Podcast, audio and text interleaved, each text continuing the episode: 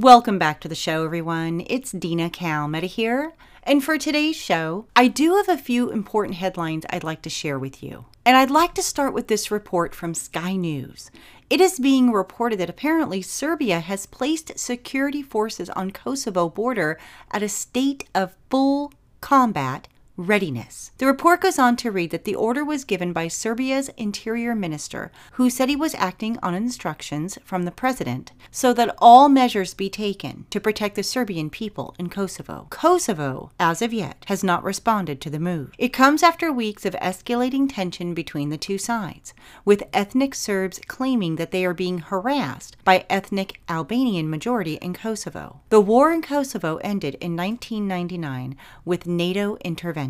Kosovo declared independence in 2008, but Serbia refuses to recognize this and was repeatedly warned that it will protect local Serbs with all means if they are attacked. Since December 10th, local Serbs have erected nine roadblocks in the northern region of Kosovo, where around 50,000 of them are alive. On Sunday, there was a shooting near a NATO peacekeeping patrol in one of the northern towns, and even though there were no injuries, NATO has said that it is investigating and has called for calm. The European Union has been trying to mediate between the two sides and Serbia, which has been armed with the help of Russian support. In the meantime, speaking of Russia, reported comments by U.S. officials about the possibility of a decapitation strike against Russia strongly suggest that Washington does not rule out the assassination of President Putin. According to the Russian Foreign Minister Sergei Lavrov, the minister noted that some unnamed officials from the Pentagon actually threatened to conduct a decapitation strike on the Kremlin. He went on to state that what we are talking about is the threat of physical elimination of the head of the Russian state. He also went on to state that if such ideas are actually being nourished by someone, this someone should think very carefully about the possible consequences of such plans. Apparently, Lavrov was referring to a September article by Newsweek, which alleged that the U.S. defense officials are considering a number of options to respond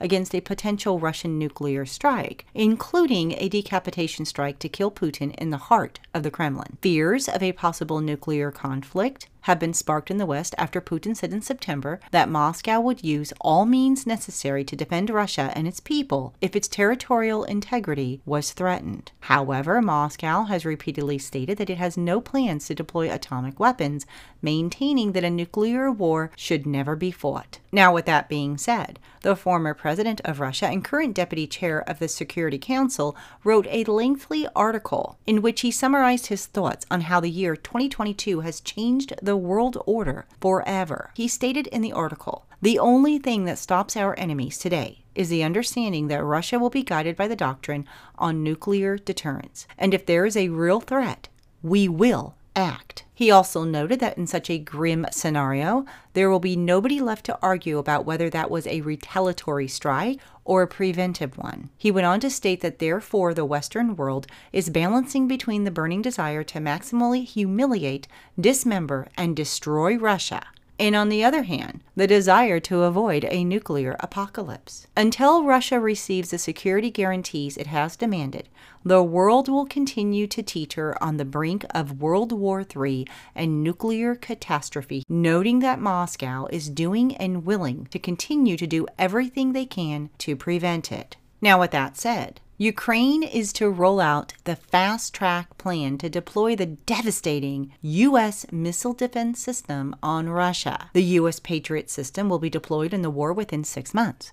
It takes roughly a year to train troops to use the system, which can lock onto targets 50 miles away. And some of the compatible missiles can hit missiles up to 100 miles away. The Ukrainian foreign minister says that Washington has developed a special plan for the Patriot missile system to be deployed far quicker. And Ukrainian troops could even be trained in the U.S. rather than in European countries such as Germany. But in the meantime, the foreign minister says that Kyiv is hoping to have a peace summit by February. But he also said that Russia must first be prosecuted for war crimes, adding that the United Nations should be the best venue for peace talks. Now, Russia has stated in regards to the Patriot missile that if this does indeed move forward, that they would destroy it. So, without a doubt, some very, very tense situations with Serbia, Ukraine, Russia, NATO, and the United States.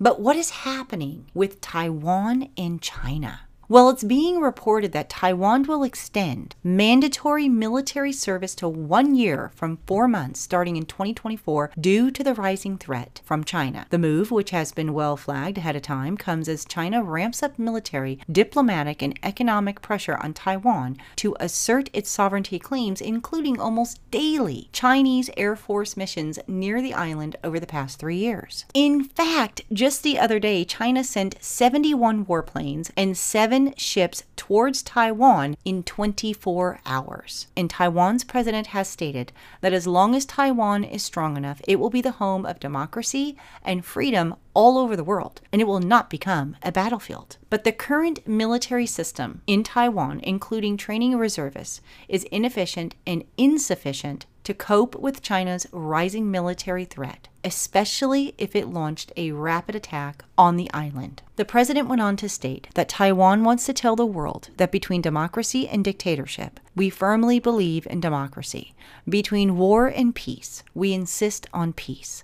Let us show the courage and determination to protect our homeland and defend democracy. Now, the United States says that they're concerned by China's military activity near Taiwan, which it called provocative and destabilizing, according to the White House. The White House National Security Council said in a statement that we will continue to assist Taiwan in maintaining a sufficient self defense capability in line with our long standing commitments and consistent with our one China policy. Now, a command spokesman for China stated that the military organized joint combat readiness patrols and joint firepower strike drills in airspace and waters around Taiwan. He also stated that the drills was a resolute response to the escalating collusion and provocation by the U.S. in Taiwan, adding that the PLA would take all necessary measures to defend China's sovereignty and territorial integrity. Now, Chinese officials did not reveal the nature of the alleged U.S. provocation, but the drills happened to take place two days after Joe Biden signed the 2023 U.S. National Defense Authorization Act into law law. America's military budget for fiscal year 2023 authorizes 10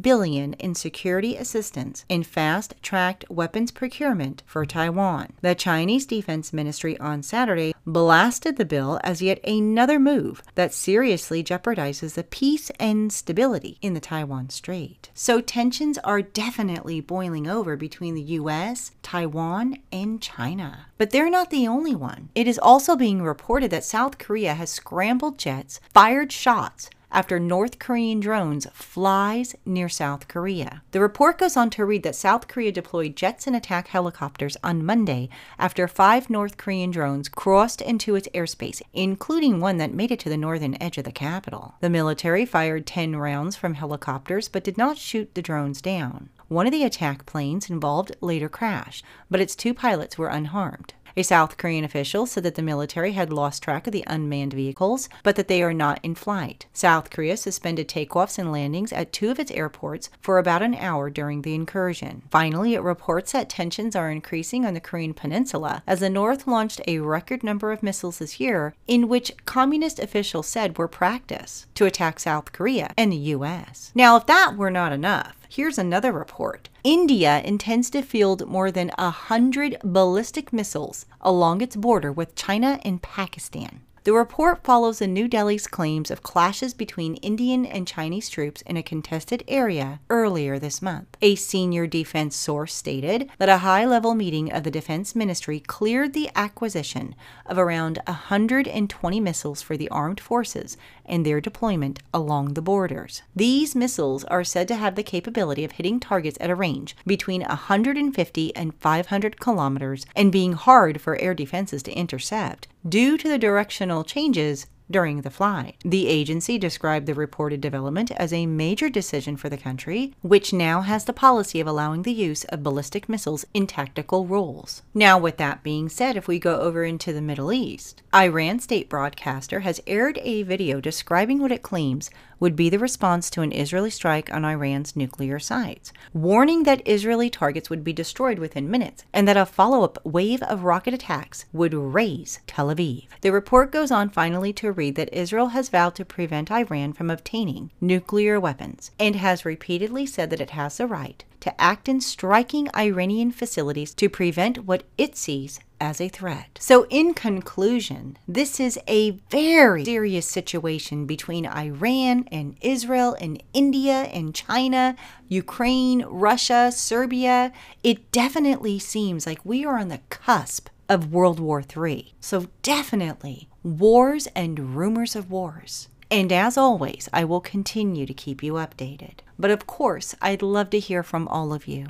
So please do leave your comments below this video. And thank you, everybody, for watching. God bless and stay safe.